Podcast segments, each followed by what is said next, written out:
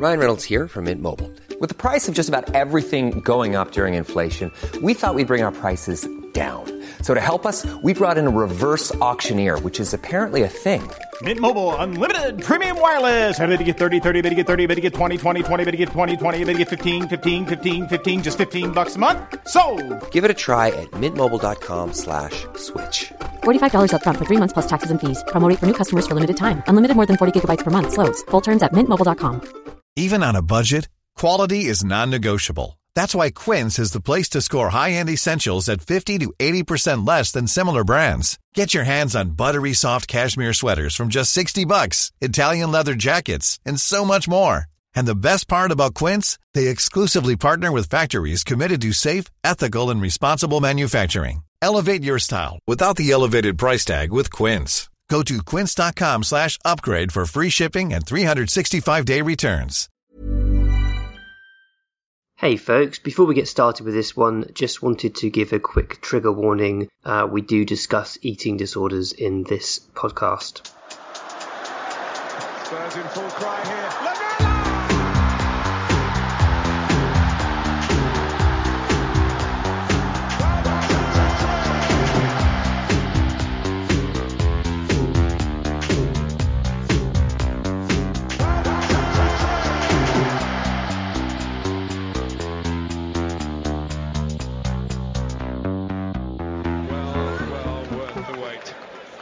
Welcome, listeners, to the Extra Inch. My name's Windy, and I'm joined by one of our, our most requested returning guests. It's Alex Stoyel, sports psychologist. Hello, Alex. How are you doing? I'm good, thank you. How are you, Windy? I'm very well. It's it's lovely to see you. I cannot believe it's been eight months, according to our Skype chat logs. It feels um, it feels like weeks, um, but it kind of makes sense in the timeline of Spurs. Um, just in case anyone hasn't heard you on the Extra Inch before, you've been on a couple of times, but uh, do you want to just sort of give your credentials?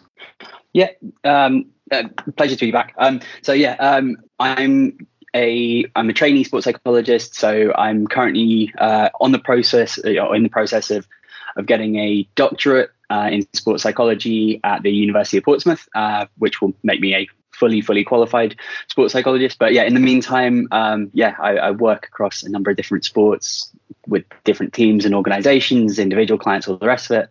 Um, yeah, and here today to, uh, and also, uh, you know, I guess the other side of my credentials, I'm also a Spurs season ticket holder. Um, so uh, yeah, the kind of got both of those, uh, both those angles, and yeah, happy to uh, happy to be back and chat a bit about what what the uh, psychology might be like under under Conte. Absolutely, it's it's great timing. Um, so as I said, we we often get people. Our xSubs will often say, "Oh, when when Alex is next on, can you ask him this? Can you ask him this?" And it's like I've got a whole bunch of questions backed up to ask you. Um, and what we did, we I, I put out a post on the Patreon to the xSubs and said, "Alex is coming on. What would you like to ask him?"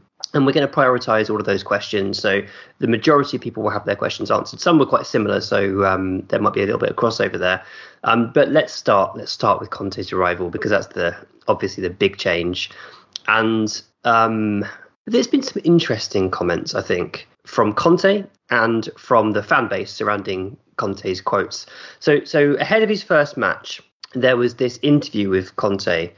Uh, and, and I found this quite fascinating. So here's what he said You have to start to think about football for many hours of your life to improve results, to win.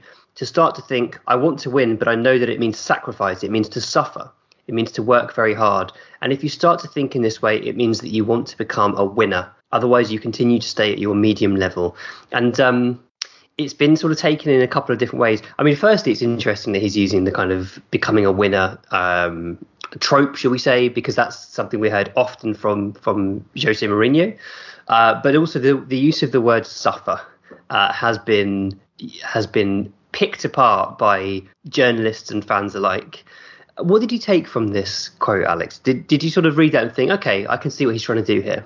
Yeah, I, I think. Well, I think firstly, I'm going to start with a caveat, which is the guy's talking in his second language, right? So for a start, you know, like it, there may be like overemphasizing one word rather than another, maybe a little bit unnecessary, I guess. But I think I think it is interesting. Like uh, sacrifice is is kind of in many ways like a more sort of acceptable and commonplace word to Mhm. kind of describe like elite sport. Suffering is slightly different. Um, And but I think you know I think what's what's clear from Conte in both this quote and also kind of just generally right is that this is a very kind of obsessive and passionate character, right? He he loves football, eats, sleeps, dreams football. You know, like he is like just a man possessed, and you can kind of see that you know just in the few games he's been in charge, like on the you know in the in the sort of dugout like he's just constantly moving and and you know like there's just huge energy from him and i think basically i think he's just trying to sort of like get that message out there of like this is what i will also expect from my players. Like i'm bringing that to the table and i'm going to expect that from other people. So i'm going to expect a slightly obsessive level of of attention and energy and commitment. And yes that may involve digging deep you know that might involve a bit of suffering. And and broadly i actually think you know there's something i, I think generally like just you know putting that out there being really upfront about expectations is generally really helpful. Like it, you know not having any sort of vagary about what it means. And you know when we've spoken previously about former managers uh, particularly off the back of a, a certain documentary we were sort of talking about kind of like phrases like oh have big balls and, and things like that right? And it was like what i always kind of struggled with there was like what does that mean right like what what do you mean by that do you want people going in two footed into tackles or do you just want people mm-hmm. being a bit more hardy and a bit more mentally resilient do you mean mm-hmm. physically aggressive you know here I kind of get the feeling that there's a, a bit more of a plan, like in terms of like what he's expecting. And, and just by sort of immediately setting the tone of like, I want people to kind of give 100% and, and I will kind of give them an idea of what that looks like. But yes, that that's also going to involve maybe a bit of pain. We're going to do a lot of running. You're going to have some pretty sore legs. You're going to have some cramps. Like that's just going to kind of be part and parcel of this.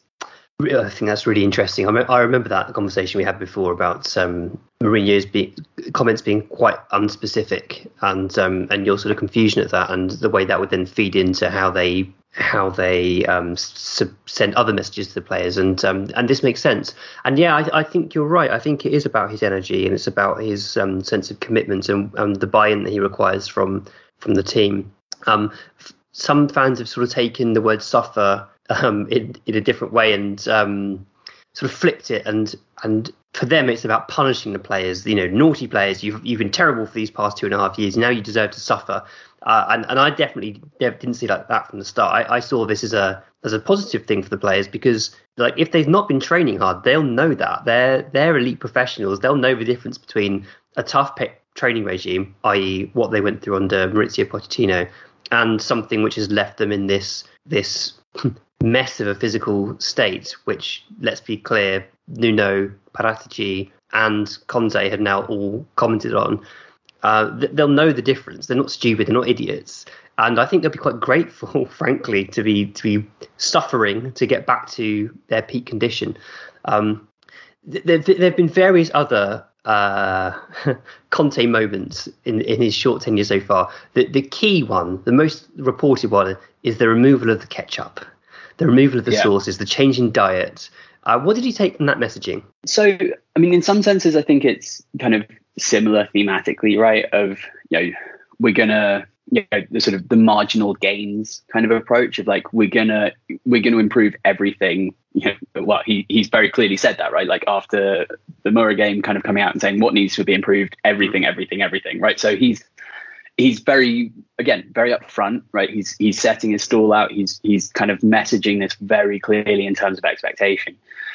Now that can also be taken a different way of like that could be a little demotivating to be like listen we're literally going to have to work from on every single thing rather than you know. And i suspect behind the scenes it's it's a lot more focused than that. So there's something to be kind of there's a bit of nuance there around what he's saying in public of everything, everything, everything, which is kind of basically imploring journalists, fans to be patient, right? Because he's also, and, and I think he's also being just honest, right? I think that this team does need a lot of work, right? Mm-hmm. And whether that's getting our best players just kind of fit and sharp and up to their very best standard, if it's developing younger players like Skip to sort of come in and fill a hole, or whether it's kind of totally revitalizing players who've been on the fringe but clearly have loads of talent. Um, I think what's what's interesting though about the so coming back to the suffering thing, I, I I don't think it's a punishment thing, but the banning ketchup thing doesn't doesn't make me think. You know, it, it doesn't disprove that idea that there's a bit of punishment going on. Um, for me, the banning the ketchup thing, I guess, firstly, it makes for a good headline so, and it, like you said, it's been very widely reported, right? As like, oh, this is a sign of him changing the culture at Spurs. Like, if it was a case of just banning ketchup, we we would have had some successes under previous managers that, that definitely didn't pan out, right? So it's I don't think we can kind of blame Heinz for all of our Spursiness, um, but I I do have concerns about it. Um, from mostly from a perspective, well, on two fronts, I guess. The first is you know the coach athlete relationship is is really important. It, it is really important to have a sort of an element of trust of respect and autonomy right? So having a, a feeling of sort of control over the situation. And that goes both ways right? So you as the athlete want to also feel trusted and respected by the coach right? Or the manager. Um, and that then often links to this idea of control and autonomy right? So to me the idea of kind of if if Conte had come in and said like, listen, guys, I think you know you're not as fit as you could be or as fit as you should be. We're going to work on that. That's one of the things we're going to prioritize. As a part of that, I want you guys to monitor, just, you know, keep an eye on what you're eating, make sure you're fueling correctly because we're going to be running some really hard yards over the you know the next few weeks. You're going to need to look after your body in every sense, right? Get in front of the physios to make sure you're doing that. If you've got prehab exercises you know you're meant to be doing, do those. And also, by the way, you're probably going to want to watch, you know, just make sure you're eating enough basically and that you're getting enough vitamins, minerals, all the rest of it from from that food. Therefore, you know, I would encourage you to make sensible choices in the canteen at lunch, but I'm going to leave the ball in your court to actually do that. And then he, as the manager, can kind of keep an eye on that, right? And if he sees that, you know, half of the players come in and they've got a massive pile of chips covered in ketchup, and he goes, mm, "That's you know, great fuel, loads of calories in that for running loads of hard yards, probably not so many, you know, vitamins, minerals, nutrients." He can make a decision based off that.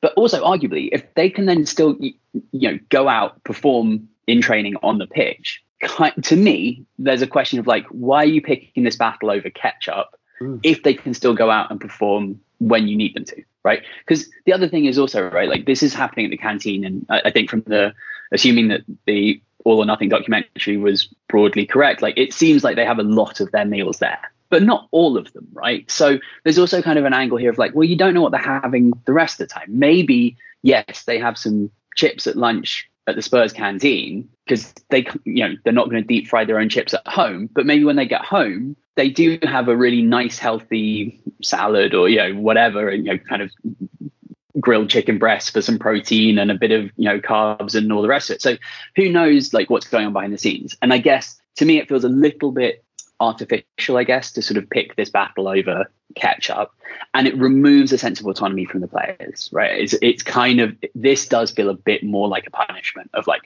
guys, like you're idiots. I'm taking charge. You're not allowed ketchup, and that in terms of sort of like creating a sort of sense of kind of like uh, giving these athletes a sort of sense of like, okay, cool, I, am still vaguely responsible for my own fate. It, it's not great for that that isn't immediately a problem, but that might have consequences down the line. And you know, one of the things that you know we we kind of know about Conte is that his teams tend to sort of peter out after a while, after a relatively short period.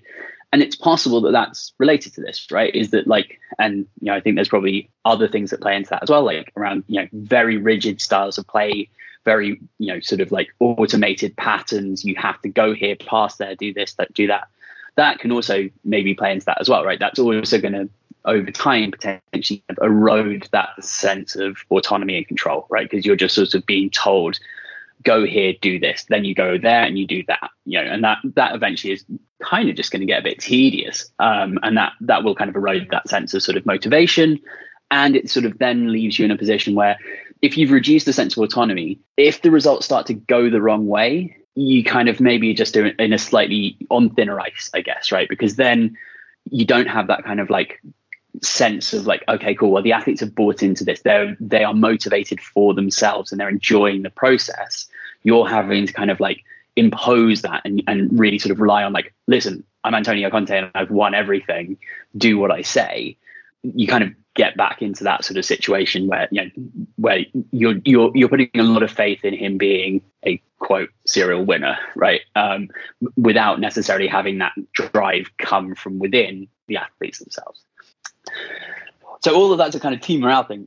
I think there's also something specifically around the catch up thing that is a bit problematic, more from a kind of healthy eating uh, or sort of like healthy attitudes towards eating. Um, so my wife is also a sports psychologist. Her area of expertise is eating disorders and disordered eating in athletes. So the difference being eating disorders are the sort of clinically diagnosable things like anorexia and bulimia disordered eating is kind of what happens on the the spectrum just before that um, and goes all the way down to you know a huge number of people have some form probably of disordered eating right? Just having slightly problematic relationship with food.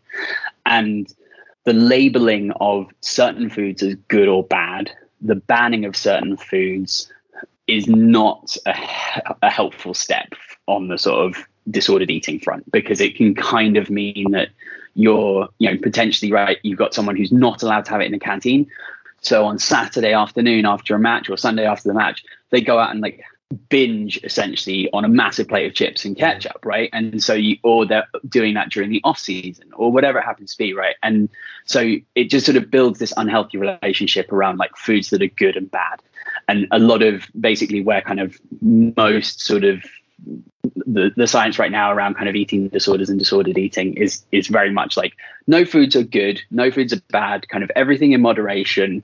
You know, eat when you know, kind of sort of more like intuitive eating. So like if you're hungry for a certain type of food, eat that type of food and eat it when you're hungry, rather than kind of trying to limit yourself and put yourself into very concrete sort of structures of like I must eat this at this time, or or perhaps I don't eat this at that time, or whatever. So the whole and you know the whole kind of diet culture that our society pushes of kind of like oh this is a naughty food, or oh I have to go for a run so that I deserve a biscuit or a pint or whatever all of that is quite problematic on this front. But this this is another sort of like an incident of of just sort of like mm. labeling foods good and bad is is not not particularly helpful on that front. That's really fascinating. Um, so so I, I guess what I'm taking from this is it completely depends on the messaging. It completely depends on how this was put across to the players, and we don't know that detail, do we? We don't. We, we've not been privy to what those conversations were around sauces and sandwiches, which is what's been reported. Um, because if if like you say Conte's come in and he's measured their their body fat and he's seen that it's unaccept it's uh, at an unacceptable level for an elite team and he's gone right okay I have to do something drastic to deal with this. And he's sat down with the players and said guys we've got a real problem here. You're, you're not in good shape. We need to collectively work on getting your body fat down getting your fitness levels up. And one of the ways I'm going to do this is I'm going to remove any of the temptation from from this arena, but this needs to pervade into your home as well. And I want to change your behaviours around food. Would that would be presumably a kind of acceptable way of de- dealing with this, wouldn't it? Yeah, I, I perhaps I, I, think I'd I'd go further than that even in sort of like if he so firstly body fat and fitness are not the same thing. Yeah. Right. Like very often they're sort of they're correlated, but they're not the same thing. So so again, you know, without getting too too niche into the this specific kind of subtopic, but you know, measuring players' fat is also very problematic from right. a kind of eating right. disorder, disordered eating thing. VO2 max, fitness tests, bleep tests, you know, checking their lactic, le- you know, lactic acid levels, tracking, you know, having, you know, they've all got the sort of distance trackers, right? So how far are they running? What does their heart rate do when they're running at their hardest? Blah blah blah. Their heart rate variability and recovery, all of that stuff. Those are metrics for fitness. Body fat is a metric for body fat.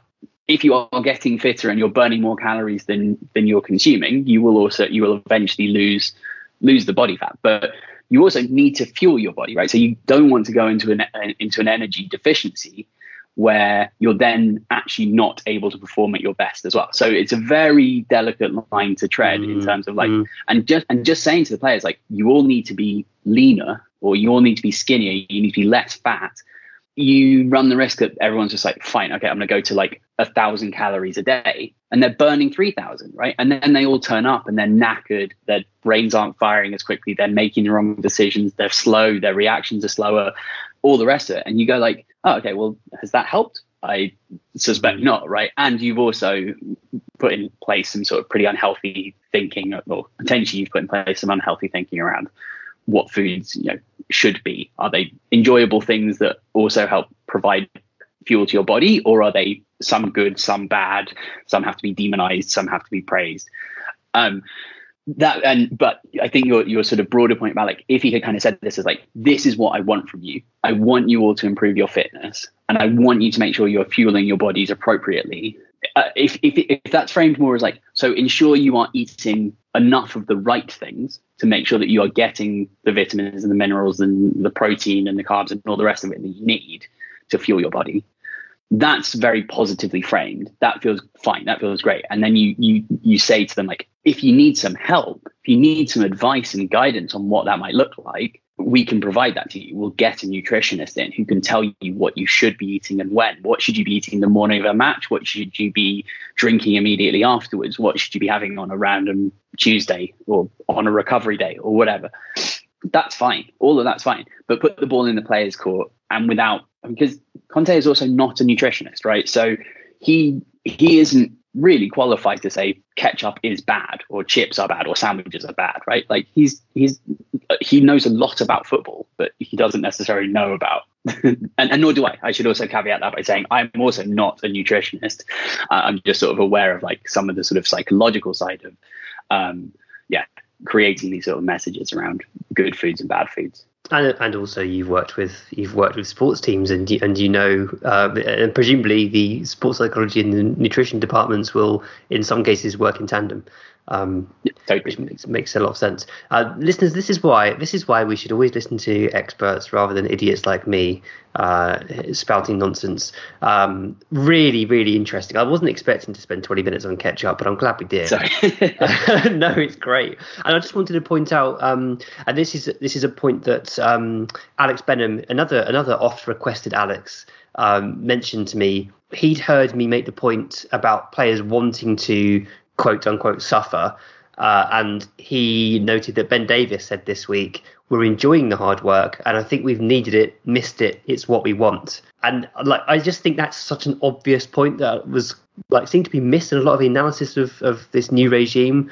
Uh, and it's great to hear Ben Davies saying that someone who obviously clearly bought into Pochettino's methods, great, great pro, Ben Davies. We know he's a great pro. He's also really bright. Congratulations, Ben Davies, on uh, on your your new business degree that you got from the Open University. Terrific. Um, yeah, so I'm I'm very kind of optimistic about um, about this sort of new training regime.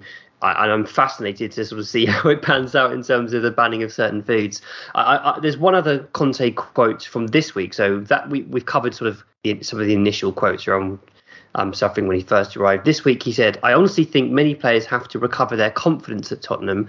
When they finished at the end of the season seventh, for sure, the confidence is not up. This is another aspect to improve the confidence and don't lose the quality and what you show in the past. We are working to recover the confidence that someone lost. And this is music to my ears because it's something that I've been saying throughout this whole period. Like it's so clear in that last season under Pochettino, the players were just losing faith in the system and themselves um, for a whole bunch of reasons. And since then, confidence just seems to have been drained, and it's at a point now where it's it's really low. And we've seen players play well for their um, national teams and then come back into club football and and not look so good. So, what did you make of that in terms of um, building confidence? Is that the kind of stuff you want to hear as well? Yeah, absolutely. And and I think the thing that that kind of talk and then kind of paired, I guess, with the sort of the a lot of the stuff that he's been saying about kind of giving players a fresh start. And Ben Davies is is an uh, an absolutely amazing example of that, right? Someone who was very yeah. peripheral.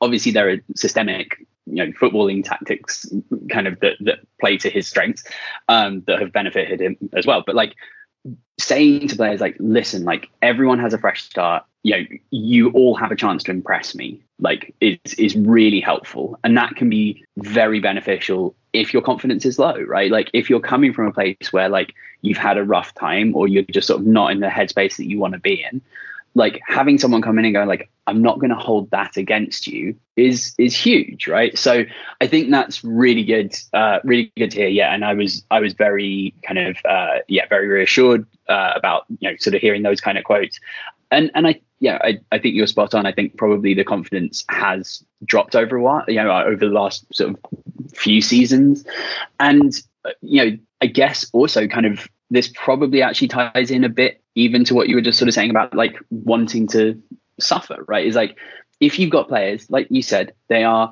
generally going to, well, no, across the board, they are elite athletes and they're all going to be unbelievably driven human beings, right? Like you, you cannot get to be a Premier League footballer without being really pretty determined, right? Like you've come through some pretty like harsh academy systems and fought for a place in each and every level of those, the, you know, those academies you are going to be pretty determined. So the idea that any of these players really is kind of quote unquote lazy has always rankled with me. They may be demotivated, mm-hmm. sure, but none of them are going to be inherently lazy, right? So th- there is a question to be asked about, like, well, what has happened to their motivation? Why is it so low?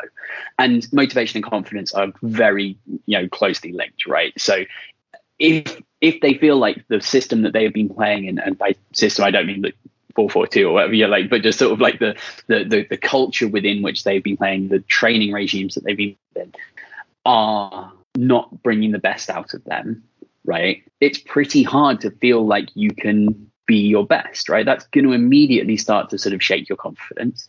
If you know you need to be fitter, right? And and I think there's just a bit of a side point, but like I think people often think about uh, elite sports people as kind of like a different species. Like I'm sure a lot of people have had situations where they know they're happier if they exercise three times a week. And yet getting themselves out of bed an hour earlier to go for a run is really tricky, right? All of a sudden, you know, so like that is human, right? Like having that sort of like we're not very good at, at long-term strategic planning right like as as as humans like very often we struggle with that we'll take short-term gains over long-term gains very often um and so it takes some conscious effort to do that if you have a culture you know if you belong to a running club or your mate or your partner or you know your your housemate or whatever they're also saying I'll meet you at this at the corner at 7 a.m. because we're going to go for a run together. You're going to be at the street corner at 7 a.m. It's so easy, and, and so are they, right? Like that mutual accountability mm-hmm. is is so powerful, right? So if you've got a group of players, and yeah, in their heart of hearts, maybe they know they shouldn't be having chips with ketchup for lunch every day, and maybe they know they should be running a little bit harder in training, but no one else seems to be, and the coach isn't telling them, coach or manager isn't telling them to, then yeah, maybe you just kind of it, it erodes, right? It happens slowly, and you may not even really notice it, and then you have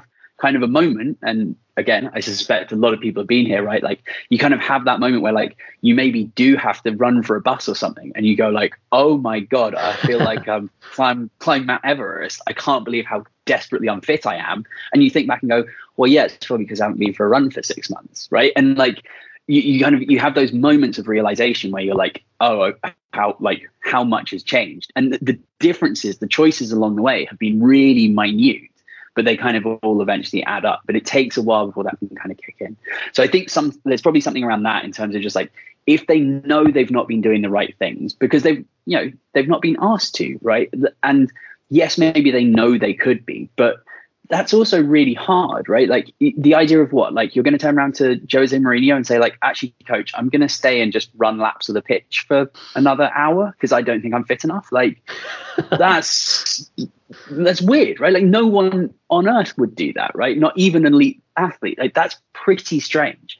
Um, but I think what is what's interesting is like if you can then give player, and I think this then comes back to that sense of autonomy, right? It's like if you give players that auto- autonomy of like saying like do what's right for you, you do actually create an environment where that's a bit more acceptable. You say like, all right, well, what do you need? How do we get you to be your best, you know, best, fittest, most committed, most confident self?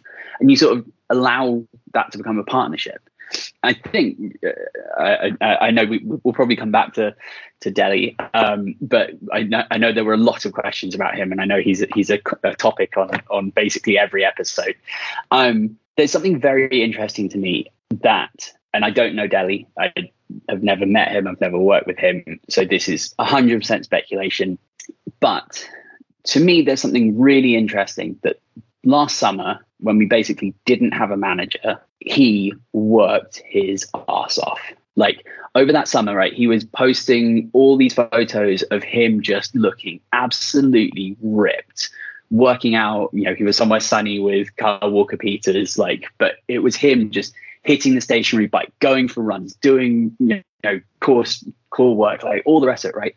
That is like pure autonomy, right? Because there was no manager in place, right? He wasn't trying to impress a particular person, right? He, he's, I, I suspect he wasn't being, he certainly wasn't being prescribed it by a manager. He may have been by the physios or something at the club or the fitness coaches at the club, but maybe not, right? And uh, to me, that's quite striking. Is that here's a here's someone who is often accused of being lazy or unmotivated, and yet when he was kind of left to his own devices, right, wasn't involved in an England team, had no other commitments, put that time to pretty excellent use to give himself the best shot at the beginning of the season of impressing whoever the new manager was going to be. Then it turns out it's Nuno, and all of a sudden, like being fit, running loads is no longer particularly prized as an asset, right? Like it was like that's that's going to be demotivating in and of itself, right? It's like you've put in this hard work. You're expecting the manager's going to come through the door and go like, "Blimey, Dele, you are unbelievably fit. I can use that." and instead, the team kind of just sort of like waddles around a bit and doesn't seem to really be putting in the effort. And also that he turns up and everyone else seems a bit flat, right? Like that's also going to be pretty unmotivating, right? If you've sort of turned up and everyone else is a little bit out of shape or they're coming back off, you know, international football over the summer and all the rest of it, right? Like you kind of like, oh mate, but I'm raring to go. Like, where's everyone else? Where is my team? Where is my squad? Like, why is no one else with me on this? And you kind of you're gonna sort of like eventually sort of like revert to the mean, I guess, and sort of like fall back into where you were, where everyone else is. You've blown my mind slightly there. I mean, I, I obviously had picked up on Dele's summer um, gym regime, and I was impressed, but I hadn't linked it to a sense of autonomy at all. And and I hadn't used it as a as a shield against people who call him lazy. And you absolutely, of course, it's so obvious when you when you say it like this. It's um, it's really fascinating, and I, and I know that one of our xSubs, Callie, will be probably on her feet applauding right now because she's Dele's greatest defender. Right, I do want to pick up on Dele, so I'll, let's do it immediately. Um, in fact, I'll just I'll just say this anecdote first. Uh, there was a clip from Son coming off in the Brentford game, Son goes to the bench and he's high fiving all his teammates, and the seat next to Dele is, is the one that he's about to sit in. He doesn't high five Dele, and he sits down next to Dele, and Dele puts his arm around Son, pulls him in, kisses him on the side of the head, and then covers Son's legs with his his coat. And it is the most adorable moment, and I urge you to seek it out. It's very hmm. wholesome, but it's also sort of showing this very sort of mature, nurturing side of Dele. Like we need to warm. You need to get your muscles warm now. It's sensible stuff. Like that's. It's. I'm so like touched by it, but also yes, Dele. Yes, I love it.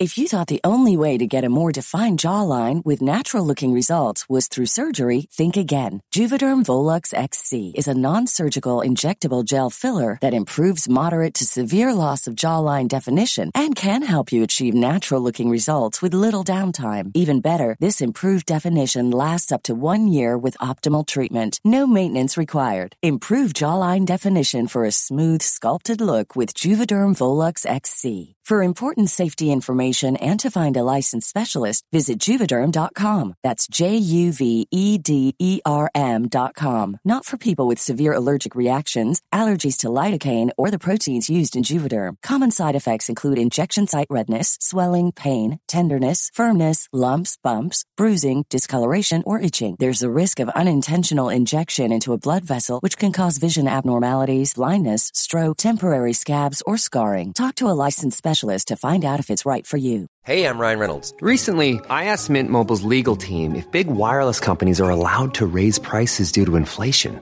They said yes. And then when I asked if raising prices technically violates those onerous two year contracts, they said, What the f are you talking about, you insane Hollywood ass? F- So to recap, we're cutting the price of Mint Unlimited from $30 a month to just $15 a month. Give it a try at mintmobile.com slash switch. $45 upfront for three months plus taxes and fees. Promo rate for new customers for limited time. Unlimited more than 40 gigabytes per month. Slows. Full terms at mintmobile.com.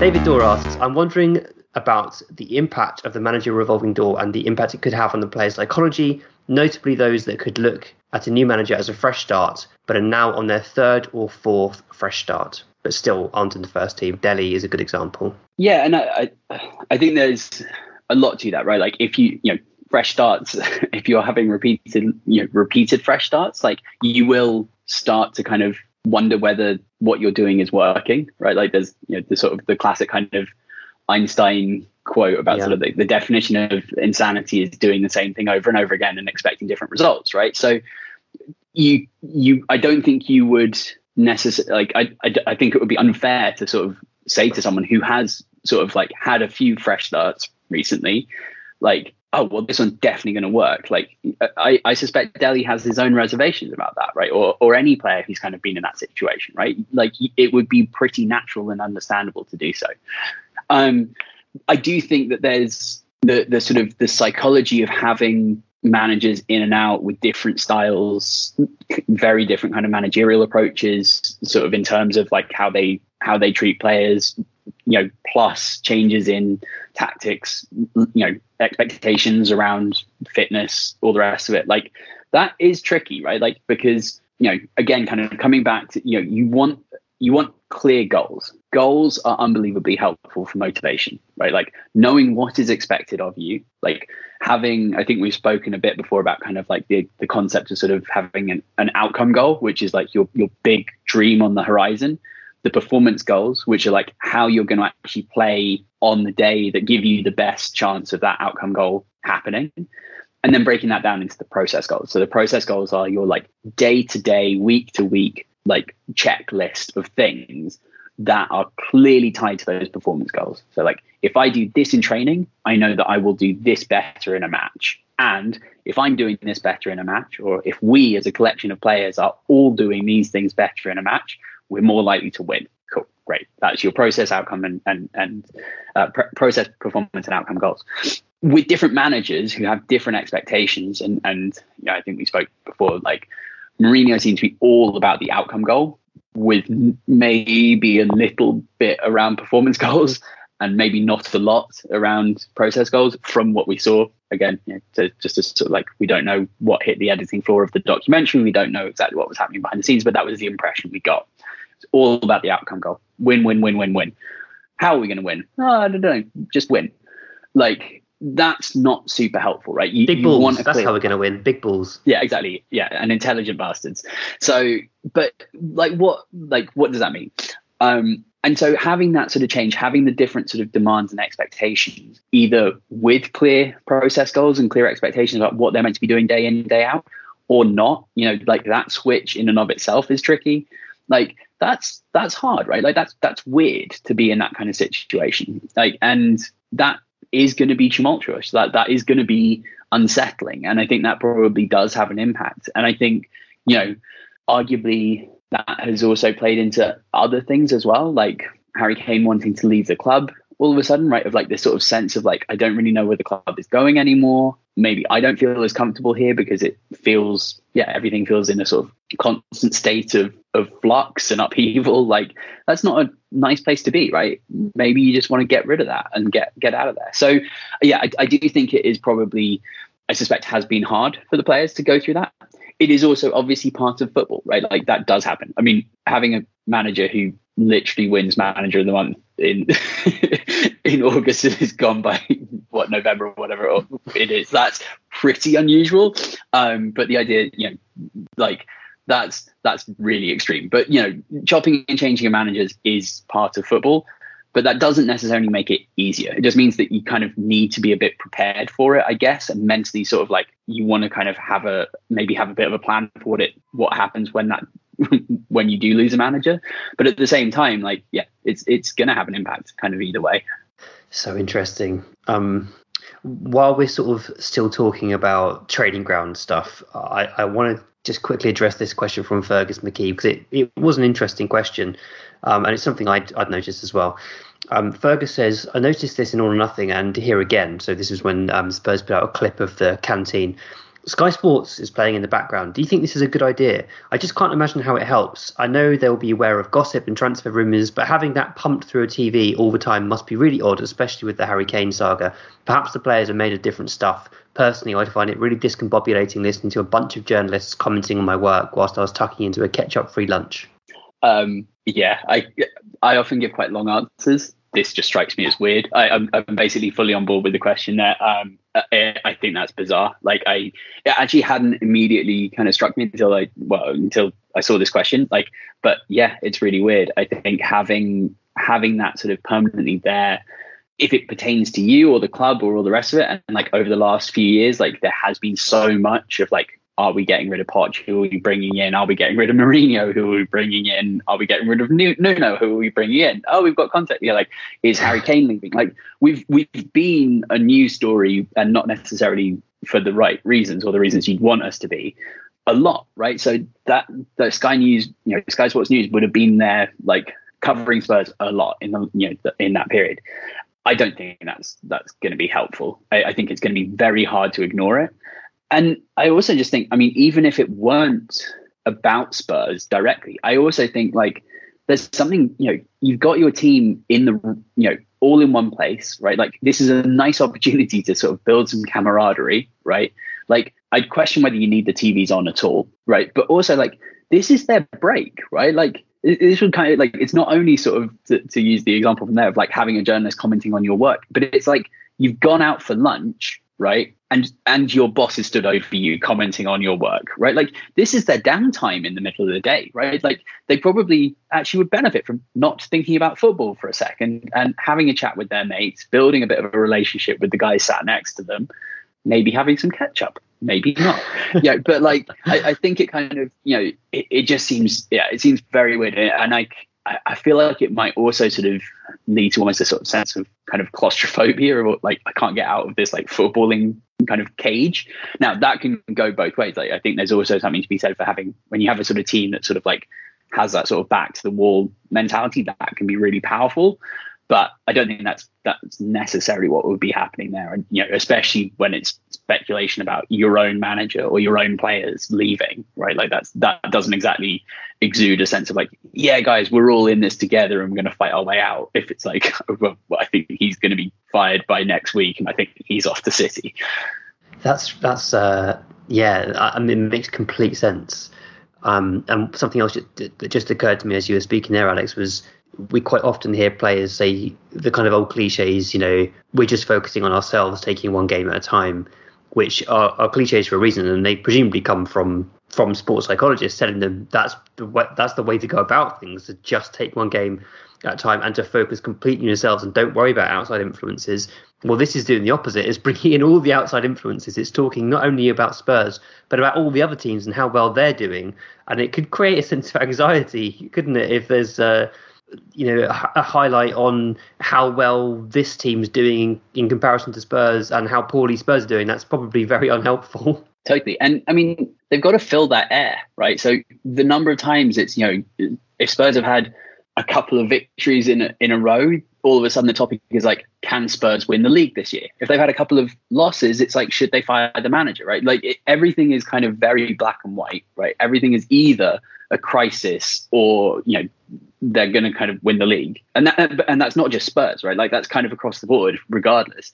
But when that is spurs like it must be really hard not to then start to either buy into that or be or like want to reject it. But either way i think you're going to probably internalize it. Mm. um which is in contrast to like you kind of i feel like often when players are sort of asked about things you know like they they they probably don't really read sports reports about themselves, or you know maybe pro, you know a lot of them don't really check their own social media. Some of them I suspect do, but yeah, like whatever. So in some senses, like you kind of get a feeling that they're probably trying to remove themselves from some of the the sort of like yeah the kind of the microscope, and yet then the club's got the TVs on doing exactly that with prominent ex players and coach. You know, some of them, you know, like they know these guys, right? Like, yeah, yeah. So the answer to that is, if anyone from Spurs is listening, um, change the channel. Change the channel. Yeah. Put put um Homes Under the Hammer on or something, or, or yeah. let let um let the players choose some YouTube streams that they want to watch while they're having their lunch. That would be a, a nice sense of autonomy, wouldn't it? Um, I, would yeah. like to talk a little bit about sort of motivation in relation specifically to to our midweek competition because we've had lots of questions about that. Um, I've mentioned on the podcast recently quite a few times that I am fully against the A team and B team um, approach that we've taken for the last couple of years um, in in our European competitions, um, partly for motivation reasons, partly for um, fitness rotation reasons and partly for sort of the building of relationships between players on the pitch. But I'm saying that from a layman's perspective. I'm just it's a gut feel that it just feels wrong to me. So I'm I'm fascinated to get your insight. I'll I'll trigger that with this question from Alex Benham, who says I'd love to hear Alex's thoughts about having an A team and a B team, as Nuno did in the Europa League, and more broadly, the kind of psychological effects being benched or left out might have on players. How might a sports psychologist mitigate negative effects, and how would Alex advise a coach to, to present and explain selection decision, decisions on players? And if I can just add to that as well, I had um, we have a listener who on Twitter is called Roger That. Um, great guy. We get on very well. Uh, we had a bit of a, a disagreement about the uh, Mura match, and I wasn't trying to sort of um, defend the awful performance against Mura at all, but I was pointing out that it must be quite difficult for someone like Kane, for example, to be motivated for a match against Mura when uh, all his mates in the England team are playing Champions League football. like how how how would he find the motivation to go to Slovenia and play a very lowly ranked team in what is otherwise uh, a B team. We made we made nine changes, and um, and Roger that pushed back against it and said it's entirely understandable for players to be demotivated by the thought of playing in the Europa Conference League, especially if like Kane etc. You previously played a Champions League final, but surely their professionalism entails them to overcome such feelings. Isn't the job of Conte and his staff to enable and empower them to do this? And isn't the best way to show that the Europa Conference League is beneath them to win it at a canter? Man United and Chelsea each won the Europa League. So I've thrown a lot at you there, Alex, but um, I'm I'm absolutely intrigued to get your thoughts on the sort of A team B team relation, and and particularly around Alex's point about how how you how you um, present benching players. Mm. I think, I mean, I'm not sure there's necessarily a right or wrong. Like, so, you know, I, I don't want to kind of resort to kind of black and white thinking on on this, but like, I I I can't really see many benefits in having clear A and B teams in, in the way that Nuno did. Right? They they seemed so very clearly defined. And I think we're in a weird situation this season where because the quality of competition that we're playing in Europe is should be so low, um, it's also kind of like, all right, even if you go out there you absolutely smash it. Like, congratulations. Like, you made some part timers from Slovenia look silly. Is that going to be enough to persuade the manager to put you in the starting team against Man City? No, like, obviously not Man City because we played them first, but yeah, like, like to up against other Premier League teams, right? Like, who, who are full of like genuine world class talent. So, that can be that's tricky, right? If you don't feel like you have a viable pathway towards the you know what you want, which in all cases will be playing for the first team, uh, you know, in their most important matches. Like that's going to be pretty demotivating pretty quickly. Um, but it's really hard, right? Because you only have a certain number of players you can play. You have a certain number of substitutes you can name. You can only play a few of those subs, right? That's also interesting. Um, in, like, and I say that sort of like in comparison to other sports, right? Like, so other sports, sort of thinking about subs, like um, when Eddie Jones took over the England rugby team, one of the first things he did, and it made a lot of headlines, was he stopped referring to the substitutes as substitutes and started referring to them as his his finishers. Like that was their job was to finish the match, right? You had starters and finishers. Cool. Mm. And that, you know, even though that might seem a bit sort of uh, superficial, I think it's quite a nice way of thinking about it. I think it's quite important, quite impactful to say, like, you guys just have a different job. It also, I think, is really helpful, you know, and, and rugby, you can use all of your subs. So if you are named on the subs bench, you will almost certainly get on the pitch at some, at some stage, which is not the case for football also in baseball, right? You have you have closing pitchers, right? Whose job it it's is you know to come on and see out the game uh, or win it. So you know, and, and I, I, think there is something around that of sort of like saying like, listen, just because you're a substitute doesn't mean you're less important. Like you just got a different role, right? And I, I actually think you know there are players. Solskjaer, for example, right, like who almost made a career out of yep. being like that guy to come off the bench and win you a match. Like those players, like I'm not sure that they were always entirely happy with that, but like if you can kind of convey that to them and say like, listen, this is this is what your role is. This is how you're going to benefit us most. Like, and I want you to train almost specifically with that in mind, right? Like I, I'm I'm very rarely going to need 90 minutes out of you. I'm very rarely going to need 60 minutes out of you. But I want you to be able to go out there and give me 30 minutes absolutely flat out and win me matches. Like that's a challenge. Go do it. You know, like that that feels quite again like there's a bit of kind of there's clear expectations and you're giving them that challenge to go out and do it. Um I think and and by clearly defining like you know you are the A team, you are the B team, we're going to make 11 changes kind of thing is like is not entirely helpful on that front. But you also have to give these players an opportunity to play. You have to give them an opportunity to show what they can do. So it is hard. I just don't think making 8, 9, 10, 11 changes is necessarily the right way to do that. And especially if, you know, I, we're, again, it's, it's, it's tricky because it's always the same players who are retained, right? So it, it's always Kane, you know, Kane playing against Mura because he's Harry Kane, right? And we don't have that many, we don't really have a backup striker um, at senior level. So he's going to play. But like, so if you're only going to make so if you say like, okay, we're not going to make 11 changes, we're going to make 10 changes. You know that, that the one who's going to retain their place from the weekend is always going to be Harry Kane, right? So that kind of also starts to sort of play into to you know you can kind of see like, well, where am I going to get my game time? Where am I going to get my opportunities?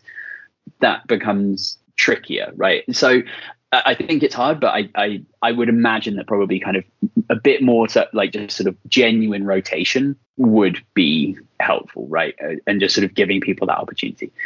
I, I think broadly in terms of the motivation for the European games, um, in the nicest possible way, I that there isn't really a good reason why they shouldn't be motivated especially for that sort of Mura match. Like you've got a new manager, you've got an opportunity. You, you know, he has at least outwardly been saying all the right things about fresh starts, new chances, all the rest of it. Go out and take that, give it your all. So if it was truly a motivation issue, that is a little bit confusing to me. That being said, no one is a magician, right? Conte is very good. Like I'm, I get good vibes off of him for the most part catch up aside, the the rest of the stuff he seems to be saying the right things, doing the right things, uh, as far as I'm kind of concerned. Um, but he's not a magician. He can't magically instill confidence and motivation in all of these players instantaneously, right? And they have been through a pretty up and down few years, not just within football, right? Like everyone on the planet has been through a mm-hmm. pretty tumultuous 18 months with COVID, right? Like we're living in pretty weird times they've also got a weird existence of kind of like as footballers, right? They have actually been able to kind of continue their lives sort of as normal, but sort of not. Like, and then chopping and changing managers, transfers, all the rest of it, speculation about Harry Kane leaving, all the rest of it. Like, that's going to play on you. And like, if that has eroded their motivation, and it certainly seems to have, and eroded their confidence, it's going to take a while to build that up. Um, the other thing that I wanted to mention about the the Mura game and particularly kind of like some of our you know we, we seem to be struggling a bit at the moment right and I know that we you know th- there's been a lot kind of said about like you know Conte coming in he's gonna have a very very clear way of playing and he's going to be drilling the players every second he can between matches to get them to play a certain way and that will also have an impact on on how they then play on the pitch because all of a sudden there's going to be a moment of like almost doubt of you know a second's a second thought of like they're going to have an instinct to do a certain thing and then they're going to have to check it right? They're going to have to say is this what conte is going to want from me? Is this the plan? Right? Because they don't know it yet. Now that will become automatic at some point right? That's the whole point of drilling them. But i suspect we're still a ways from that right? So everything they're doing they're second guessing right? And that's going to make everything clunky and slow. You're wondering wait am i meant to is, am i meant to be running now? Am i meant to be running into that space or that space? Am i meant to be looking to receive the pass or is that not part of the plan? You know like that's that's going to play on your mind right as they get more comfortable with that i i think you will see more confidence because they're just going to know like ah cool. He's got the ball in that place. I'm going to run to that bit. He's going to pass it to me and then i'll dink it on over to that guy. You're going to know all of that. It's going to come instinctively. But for now i think that's a lot to ask. It's too soon for that. But you know, once that once that confidence in the system starts to come through, I think it will have a sort of double whammy effect, right? Like it's gonna it's gonna be like simultaneously we're gonna see a bit more confidence, a bit more motivation. It's gonna look faster because people are just going to know what they're doing, and we're also just going to be playing better football with clear patterns where you know we're stretching the defense one side and then we swing it over to the other side and stretch them there until a space arrives. You know, like so. I think once it all does start to click, it will really click. And I think you know we've seen that in Conte teams before, right? Like when he took over at Chelsea, they were quite ropey for a while, and then all of a sudden they went on that unbelievable winning streak and walked away with the league title. So, I, and I can kind of understand the, the psychological factors behind that as well.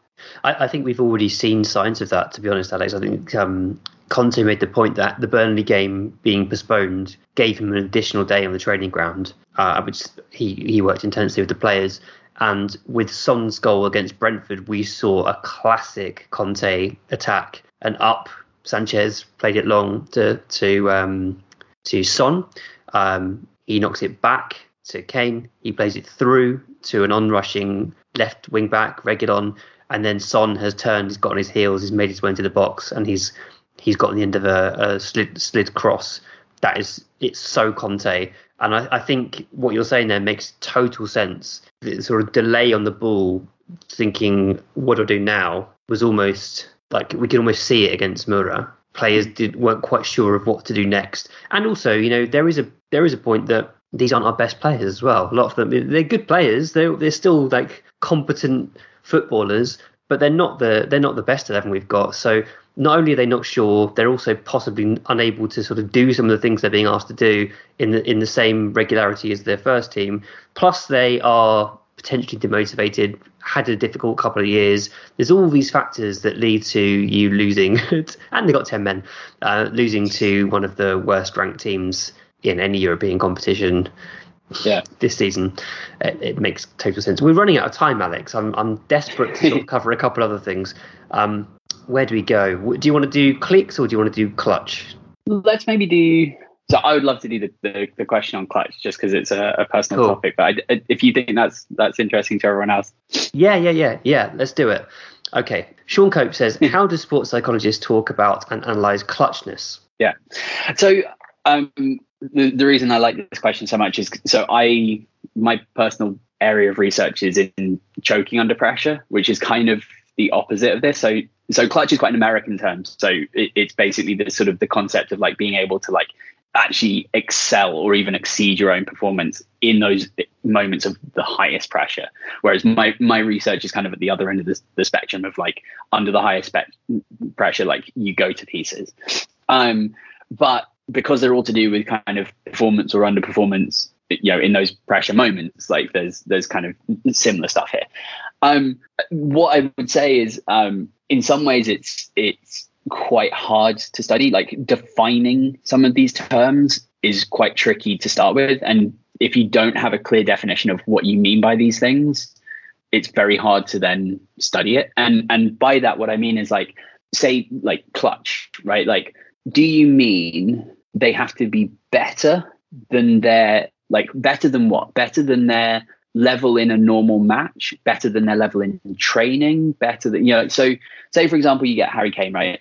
And he's taking free kicks in training and he's smashing them top bins over a wall eight times out of 10, right? In a match, that's not happening, right? Is he like what's going on there? Like, do, would a clutch, does it become clutch if it's the 90th minute and he does finally get one in? Is that because he's clutch because he did it in the pressure moment? Or is that just a sort of statistical fluke that he was due for one? Or that he's had two attempts maybe earlier in the game to sort of like sort of zero in and, and kind of range find? Or is it that he is clutch, you know, like, and, and so defining that, like, but also that, like, if he's banging them in in training eight, eight times out of 10, but he only gets one in 10 in matches, uh, like, what what do you make of that? So it's, it's quite a tricky topic.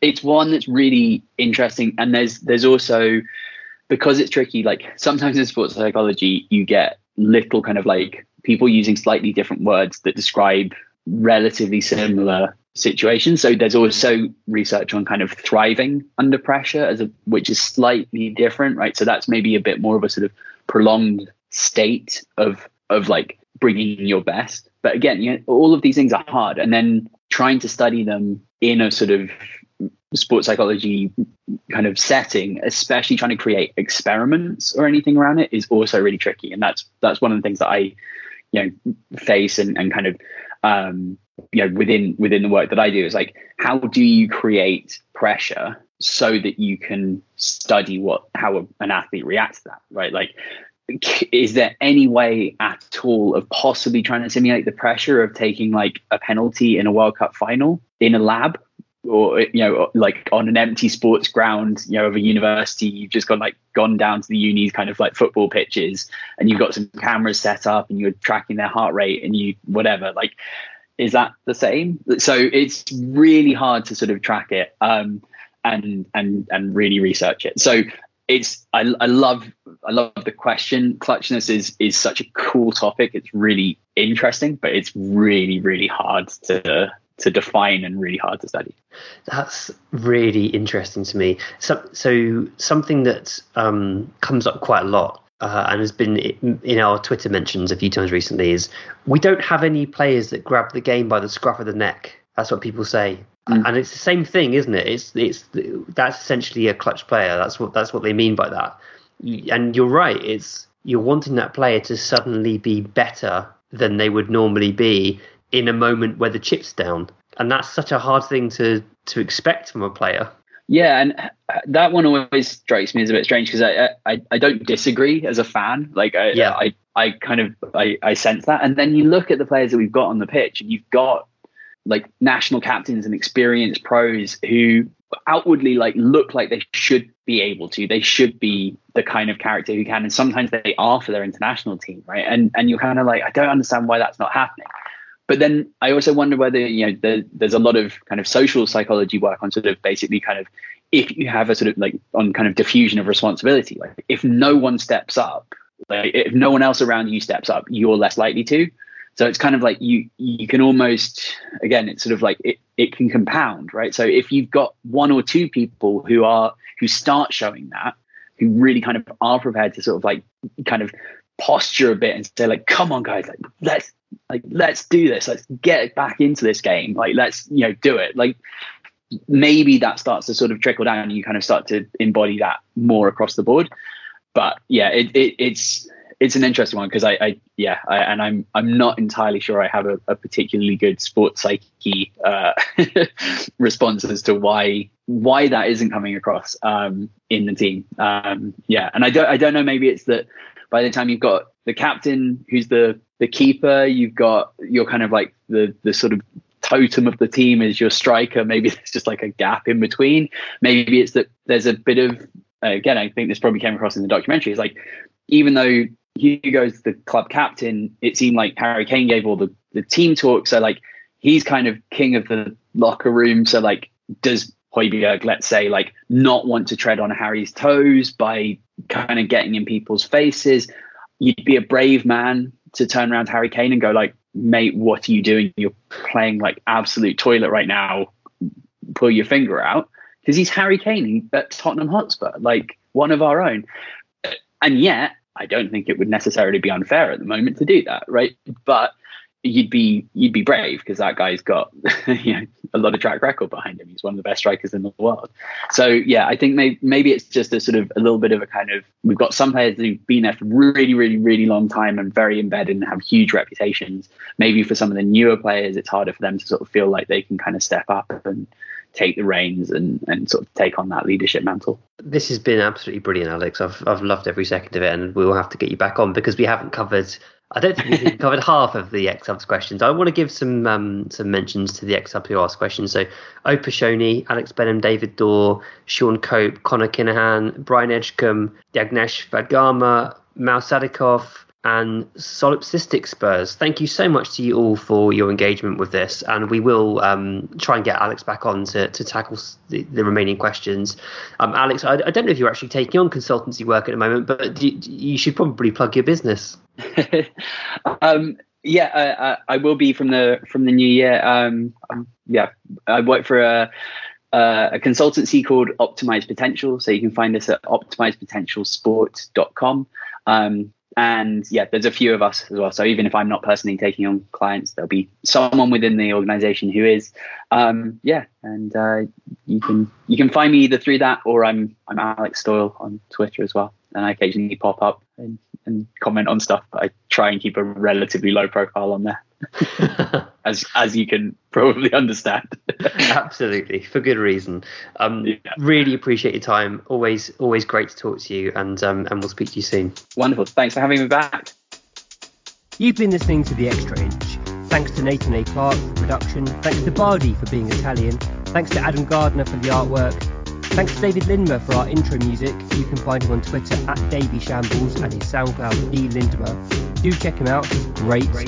Follow us on Twitter and Facebook at The Extra Inch. Email us via podcast at theextrainch.co.uk and subscribe via your usual podcast platforms. And if you do enjoy the podcast, consider leaving us a rating and review, that would really help.